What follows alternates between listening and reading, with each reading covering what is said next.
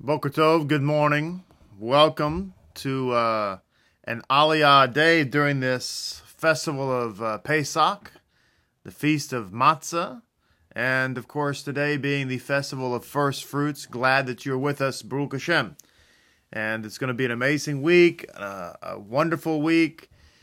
We're going to have uh, five aliyot today, as it were, as we're looking at the, the various readings for the for each day of Chol Hamoed Pesach, the intermediate days of Pesach, and then on uh, Viernes, on Friday, we are going to have the uh, Acharon Shel Pesach, the seventh or the final day of Passover, and then. Uh, it's going to be a fun-filled day. So the seventh day, seventh day Pesach, we have back-to-back uh, Sabbaths, back-to-back uh, Shabbats, uh, Yom Tov followed by Shabbat.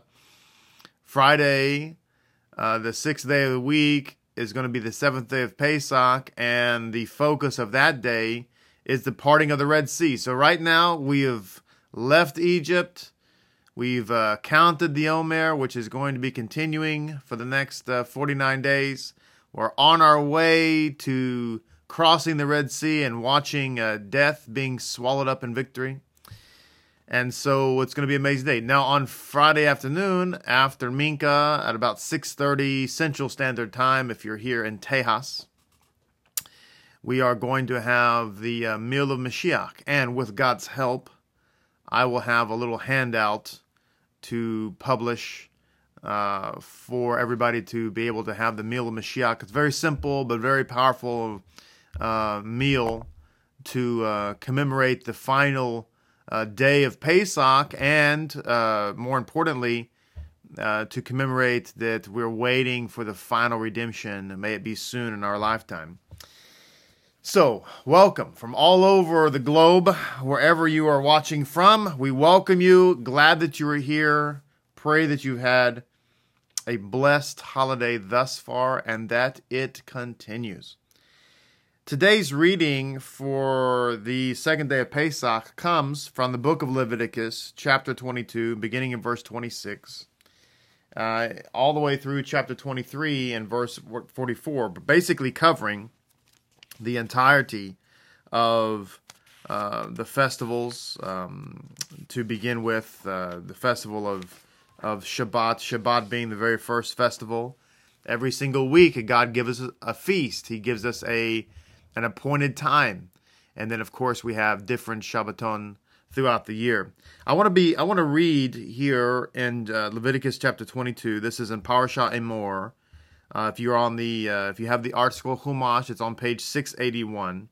This week we're going to focus as best we can on these readings and um, concepts related to elevation. How do we elevate our life? Because we are, we have just embarked on a spiritual journey. You know, this is a very important concept, what I'm about to say here, because people have different ideas they've been taught about when it comes to religion or whatever.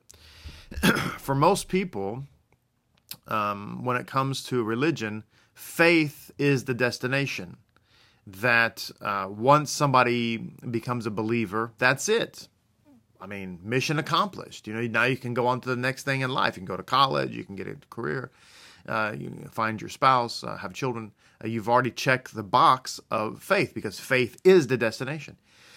that is true for a lot of religions, uh, with the exception of biblical religion. So, biblically, faith is the beginning of a journey. It is not the destination point. It's not a box to be checked. It's a life to be lived. And so, when it comes to Pesach, we had the Seder, and um, I know that the Seder, in a lot of ways, uh, for some people say it lasted a long time. And for me, it kind of went by kind of fast. Uh, and I'm not just saying that just to be, just to sound righteous or whatever. Uh, I just, it just seems short. Uh, but that's beside the point. So the issue is, is that once we have sat down to the, the Seder and we've enjoyed Pesach and we've experienced redemption, we've experienced freedom from spiritual slavery, my friends, that's just the beginning of the journey. The counting of the Omer represents our efforts obviously relying on God's help and God's power to elevate ourselves from the spiritual contamination of Mitzrayim, of Egypt, and, and in order to partake, in order to um, to take hold of God's perfect will for our life. This whole process we're talking about is is is really the, the, the walk of life. Faith is just the beginning. Believing in God, believing in the Mashiach, uh, accepting His atonement for our life is uh, we've only just begun. To quote from the song, we've only just begun. It's it's not the destination, and I want to make that clear because for so many people, that is the case. We have to continually elevate our lives. And so, chapter 22 and verse 26. Before there's a few verses here before we get into verse, or, excuse me, chapter 23. Chapter 23 is, of course, as I said, all about the festivals. It's a wonderful chapter. We're not going to read all of it for the sake of time, but um, but I want to read these first few verses because it teaches us something important. It says in verse 26 Adonai spoke to Moshe, saying, When an ox or a sheep or goat is born, it shall remain under its mother for seven days, and from the eighth day on it is acceptable for a fire offering to Adonai. So the animal that is worthy to go upon the altar becomes eligible to be a sacrifice on the eighth day. This is one of the reasons why we circumcise our boys on the eighth day, because it's at the eighth day that they become eligible to become a living sacrifice for Hashem. Moreover, it's interesting to note that uh, when you have a child, a boy who's born, no matter what point they're born during the week, if you circumcise them on the eighth day, it ensures that every single child gets to enjoy a Shabbat prior to their circumcision. Um, and there's a lot of uh, talk and, and, and mystery about that. But verse 28 says, But an ox or a sheep or goat you may not slaughter, it is, you may not, not slaughter it and its offspring on the same day. When you slaughter a feast thanksgiving offering to Adonai, you shall slaughter it to gain favor for yourselves. It must be eaten on that same day. You shall not leave any of it until morning. I am Adonai. You shall observe my commandments and perform them. I am Adonai. You shall not desecrate. This is the part I wanted to get to. This is uh, go, counting the Omer is an opportunity for us to go through a spiritual refinement. And there's many points on the on the Jewish calendar in which we experience teshuva. We experience the opportunity to make teshuva. Of course, we have the 40 days of teshuva leading up to Rosh Hashanah. Then we have the uh, included in those 40 days is the days of Ah, the Yamim Noraim, and then we have, um, of course, the first the first of those days, those Yamim Noraim, is Rosh Hashanah itself, which is a, a judgment day, a type of of um, of uh, spiritual examination, and then we have, of course, Yom Kippur, which is blow your mind, teshuva all day long. And then we have Hanukkah, which is about rededication. So again, a point of teshuva. Purim, we're reaccepting the the Torah uh, anew and thanking God for our deliverance. Another point of of Teshuvah. And then, of course, we circle back to Pesach. Not to mention, every single day we're making Teshuvah. At Mincha time, we have that Tachanun prayer, unless it's the, month of Nisan. And so on and on and on. God is is uh, giving us opportunities to make Teshuvah. Why? Because we don't have to wait about, we don't have to wait for one day a year. Thank God for that. Who, who, who can go all year? Right? But the counting of the Omer is an opportunity to uh, elevate our lives.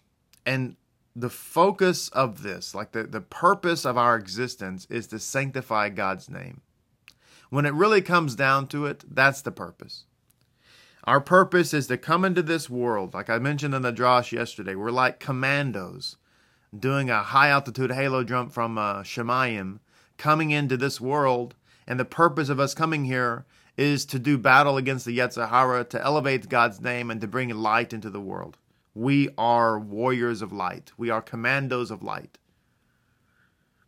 And so it says in verse 32 You shall not desecrate my holy name, rather, I shall be sanctified among the children of Israel. I am Adonai who sanctifies you, who took you out of the land of Egypt to be a God with you. I am Adonai.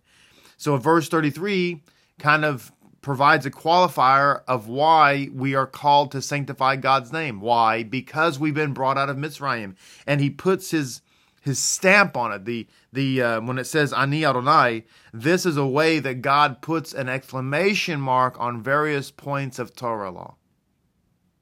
I am Adonai.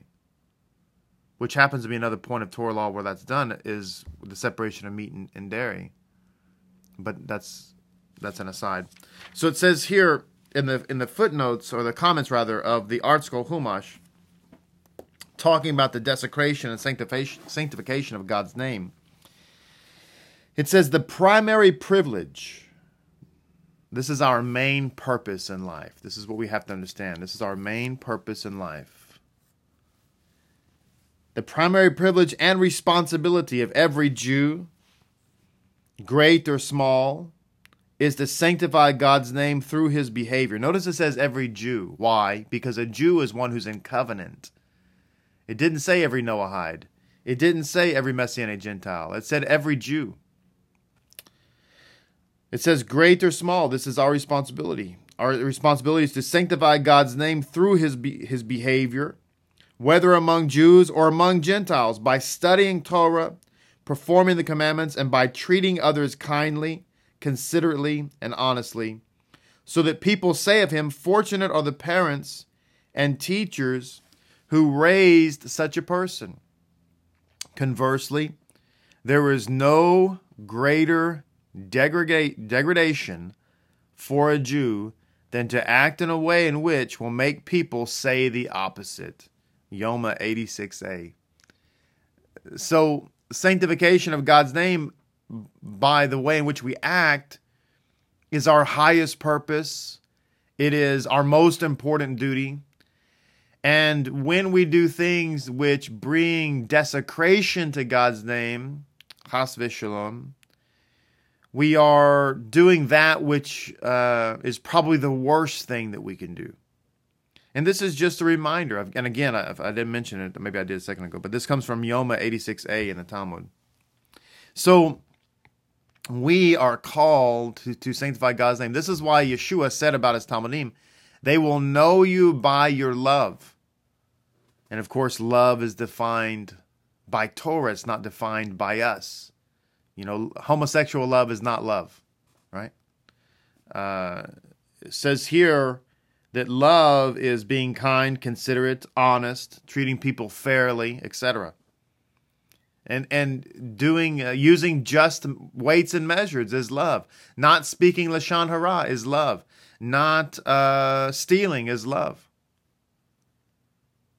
But you know that, so we don't need to go into all that. So here it says, the, this verse is the general commandment to give up one's life in order to sanctify God's name when the halakha requires it. Very key point, when the halakha requires it. When does the halakha require us to die in order to sanctify God's name? The answer is when dealing with, with one of three sins idolatry, adultery, and murder. Those three sins are so serious that under any circumstance in which we are presented with those sins, we must die. However, if somebody puts a gun to your head and says, Eat this ham sandwich, chas shalom, you should eat this ham sandwich. Why? Because your life is more valuable than that. However, if the person holds a gun to your head and says, bow down to this image, chas v'shalom, you should take the bullet. Because as I said in the Drosh yesterday, um, or I alluded to it anyway, that idolatry is really the principal sin. And so this is one of the reasons why it was so important for us to crucify the Mashiach because we put our faith in man.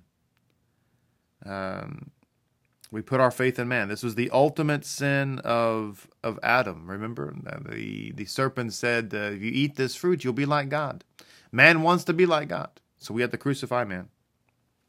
So it says Uh, but one can sanctify God's name in mundane situations as well. If someone sins merely because God's will does not matter to him, he has desecrated the name.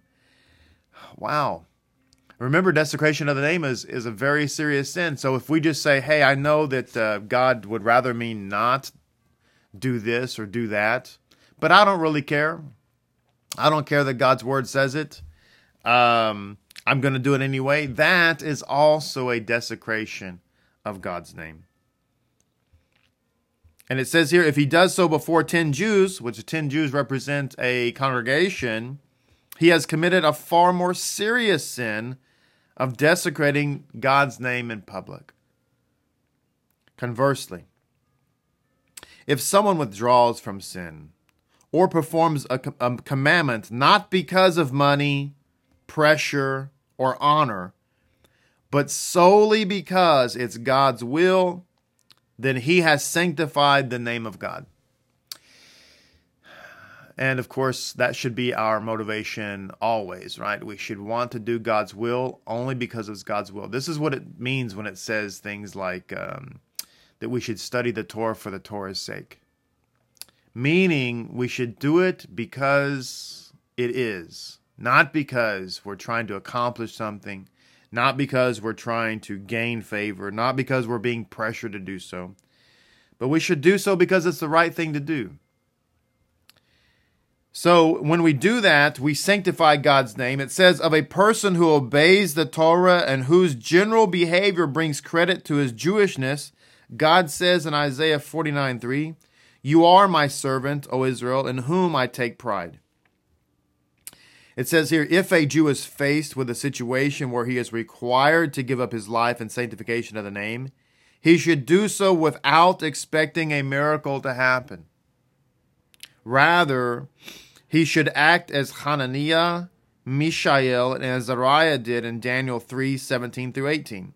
When Nebuchadnezzar threatened to have them hurled into a furnace unless they bowed to his statue, they answered that God was surely capable of saving them they did not know that he would, but they were prepared to let themselves be burnt to death rather than transgress.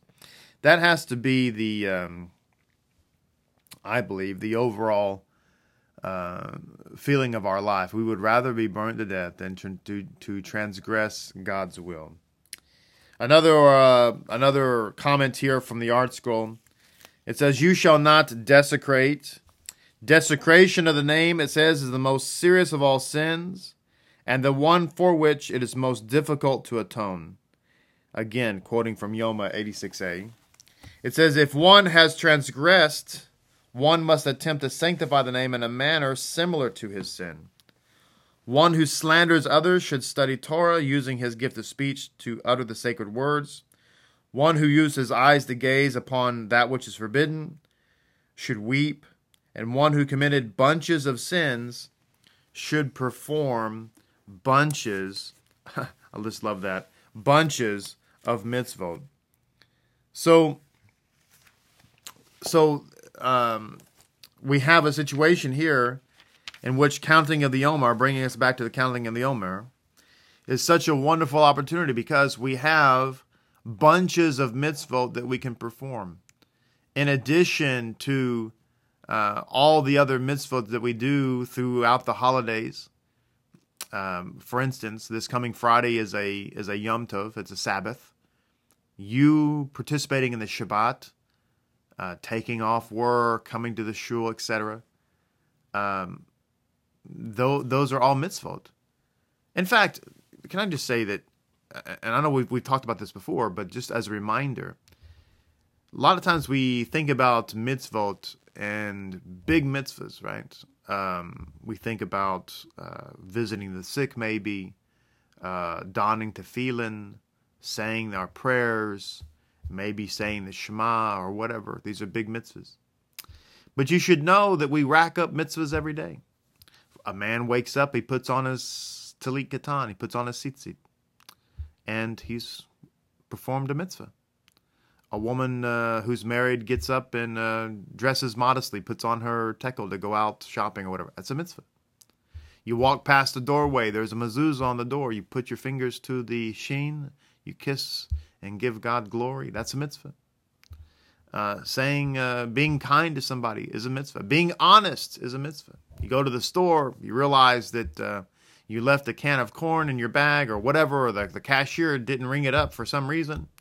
And so you take it back and say, You didn't ring me up for this. I owe you uh, a dollar, uh, 60 cents, whatever it is. They look at you astonished, like, Really? You brought that back? Of course. It's a mitzvah. The point is, everything is a mitzvah, right? You fix dinner for your family; it's a kosher dinner. You do it all every day, every every day, right? You do every day. You, you fix dinner. Of course, it's kosher. What, you're gonna fix something not kosher? You know what you don't understand is that every dinner you fix that's kosher is a mitzvah, because you have the ability not to fix a kosher dinner, right? You do. You have the ability to, God forbid, put something not kosher in the meal, but you've chosen to make a kosher meal. You say, Well, I'm a Jew. Of course I'm going to make a kosher meal. I know, but it's a mitzvah every time you do it. Eating matzah for Pesach, it's mitzvah. And then add to that the counting of the Omer every single night from now until Shabbos. It's a mitzvah. I'm just trying to tell you, you're racking them up. It's wonderful. It's it's it's better than Candy Crush. It's Torah Crush, right? It's matzah, matzah crush. All right. I want to say something here about the counting. We're going to be talking about the Omer here probably to the end of the uh, time together and then into tomorrow. Because there's a lot to share about this particular mitzvah. I want to begin um, by looking at chapter 23 uh, of the of Leviticus and reading uh, verse 11 talking about the waving of the Omer, which historically happened today, the 16th of Nisan, in the temple. And of, of course, Mashiach Yeshua was that Omer who came out from the tomb. He is the first fruits, right? Doesn't always, it does not always happen on a on a first day of the week. Just so happens that uh, that was the case then. Um, so there's no such thing as Resurrection Sunday. Uh, that's mm, you know uh, made up but we're talking here about the 16th of Nisan. So it says here, He shall wave the Omer before Adonai to gain favor for you. On the morrow of the rest day, the Cohen shall wave it. Now, if you people venture in, I'm sure you have. This is why I wrote a nine-page article on why we count from the 16th of Nisan. It's part of the uh, the Halakha uh, book manual, whatever. Because when you get to uh, Gentile groups like Hebrew roots groups and others, all made up of Gentiles, every one of them. I just point that out. I'm not trying to be mean. It's just an important fact, right? Because you're not studying Jewish sources, so everything you you bring into the table comes from um, foreign sources. And they say that uh, we should always count from the Sunday, right? I want to share with you this insight from the ArtScroll because you have to understand there's nothing new under the sun. There is nothing new under the sun. Okay? There's always going to be that um, that evil spiritual force that's going to work very hard to get us off of God's calendar because look, God sanctifies time. Uh, God, say it with me. God sanctifies time. Okay? We don't. So we can't take time and say, I hereby sanctify this. We have to let God sanctify time. Therefore, when the evil forces uh, confuse us and we get lifted up in our pride and our own arrogance because we can't even read Hebrew, but now we're going to um, tell everybody uh, where the Hebrew is right or wrong then that's pride and and then we're going to get us off of God's sanctified time calendar. And now we're sanctifying our own time, which is not sanctified time at all. It's just nonsense. But again, there's nothing new under the sun. Okay? Not trying to be harsh, but I am trying to be poignant. So it says here in verse 11, Mi macharat hashabat, on the morrow of the rest day, the morrow of the rest, excuse me, the morrow of the first day of Pesach, which is called a rest day, because ordinary work is forbidden on it. Although the word Shabbat ordinarily refers to the Sabbath, this cannot be the case here. Why? Because the verse does not specify which of the 52 Shabbats is meant. This term became one of the major points of controversy between the sages and the heretical Boethusians. Boethusians are related to the Sadducees. They interpreted the term literally as referring to the Sabbath, thus claiming that the Omer had to be brought on a Sunday, the morrow of the Sabbath, Menachot 65a. Now, what you've just heard is that there's nothing new under the sun. The Boethusian, how do you say that again? I'm sorry. Boethusians, Slicha, the Boethusians, who are related to the Sadducees, uh, has said, oh, you got to count from the Sunday as well. Now, you have to understand something. The sages taught about these groups, these these her- heretical groups. They did not believe in the oral law, and so they were sola scriptura only. They were word of God only. Again, nothing new under the sun. And they gave the impression that they were trying to do something very, uh, what's the word, very admirable by following God's word only. Right? Only the written word, no oral word. Of course, we later discover that they in fact had their own oral tradition because you have to. You you cannot live by the word of God only without oral. You just can't. This is why you have people who make up their own holidays or borrow holidays from paganism and try to make them kosher, which is impossible. But they do that. Why? Because you have to have something. And the sages point out that the ultimate goal of the Sadducees, the ultimate goal of the Boethusians, their ultimate purpose was to take people away from God's holy Torah. That was the ultimate purpose. Because they were the ones who were Hellenistic, they were the ones who were sold out to Rome. And let us not forget, they were the ones who sought to crucify the Mashiach. So let's just think about that for a second. The ones who wanted to crucify the Mashiach, who is God's living Torah, are the ones who are trying to get us to count on a different calendar. Okay. Um, you're very smart, very intelligent people. So I'm just going to read this. One more thing about this. This comes from, uh, um, who is this? Who am I reading? This is uh, Rabbi Monk. Rabbi Monk. Le Flux. It says, again, on the morrow of the rest day, that is the morrow after the first day of Pesach.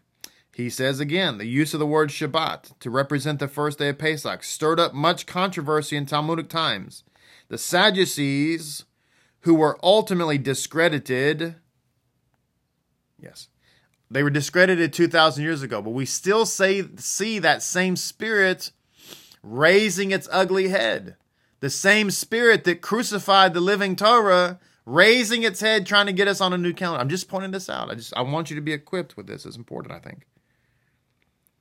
It says they understood the word Shabbat in its ordinary meaning and asserted that the Omer was to be offered on the day after the first Sabbath of the festivals.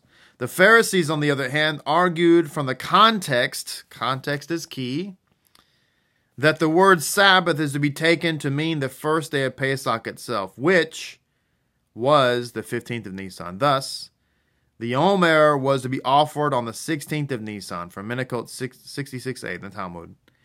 The question remains why did the Torah use the word Sabbath here, thereby leaving the meaning open to question? Why didn't God just make it plain? Why do we have this uh, word being used, which could be, you know, a point of uh, contention?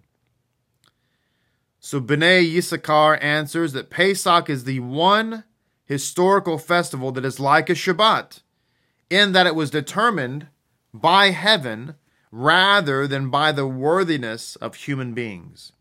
Thus, the Jewish people in ancient Egypt were redeemed despite their unworthiness. So, this is why the first day of Yom Tov is, is likened to the word Shabbat, because just like Shabbat was heavenly uh, or ordained, I should say, or spoken forth by God, God ordained Pesach. Why? Because he was He that brought us out on wings of eagles. So we count the Omer from um, the 16th of Nisan. And so, why do we count the Omer ultimately? We've established it's from the 16th of Nisan. That's an established fact. Even in my drash yesterday, I mentioned from the book of Joshua why that was the case. And then there's that nine page article in the Halakha. If you want to read through it, it pretty much um, ends the discussion. But there's a reason, I just want to conclude with this this morning, of why we're counting to begin with. And I love this insight from verse 15 from Rabbi monk It says, You shall count for yourselves for the morrow of the rest day, from the day you bring the Omer of the waving, seven weeks they shall be complete. It says similar words are used in the Torah where it says, Vesafrala, she shall count for herself. This is used in context of the woman who is counting the days of her nidah. She's required to count seven days of purity. From this, the sages drew an analogy to the people of Israel who needed some time to overcome the contamination that they had contracted by living among the Egyptians. Although a nidah is only required to count seven days, Israel, because of our the seriousness of our contamination, we are required to count seven weeks. So we count the Omer, and today being the first day of the Omer, the count continues tonight, and I would encourage you to really strive not to miss any of the days. We're required to count these days. Why? Because we're getting ready to ascend the mountain and we need to be in a state of purity. More on all of that tomorrow. It's going to get better and better and better with God's help. It'll be better and better and better as we explain these concepts during Chol Hamoed Pesach. Until tomorrow, have a beautiful day, have a safe day, have a joyful day. Eat matzah and enjoy it and like it and love it. And uh, we'll see everybody at that time. Shalom, shalom, and Hag Sameach Pesach.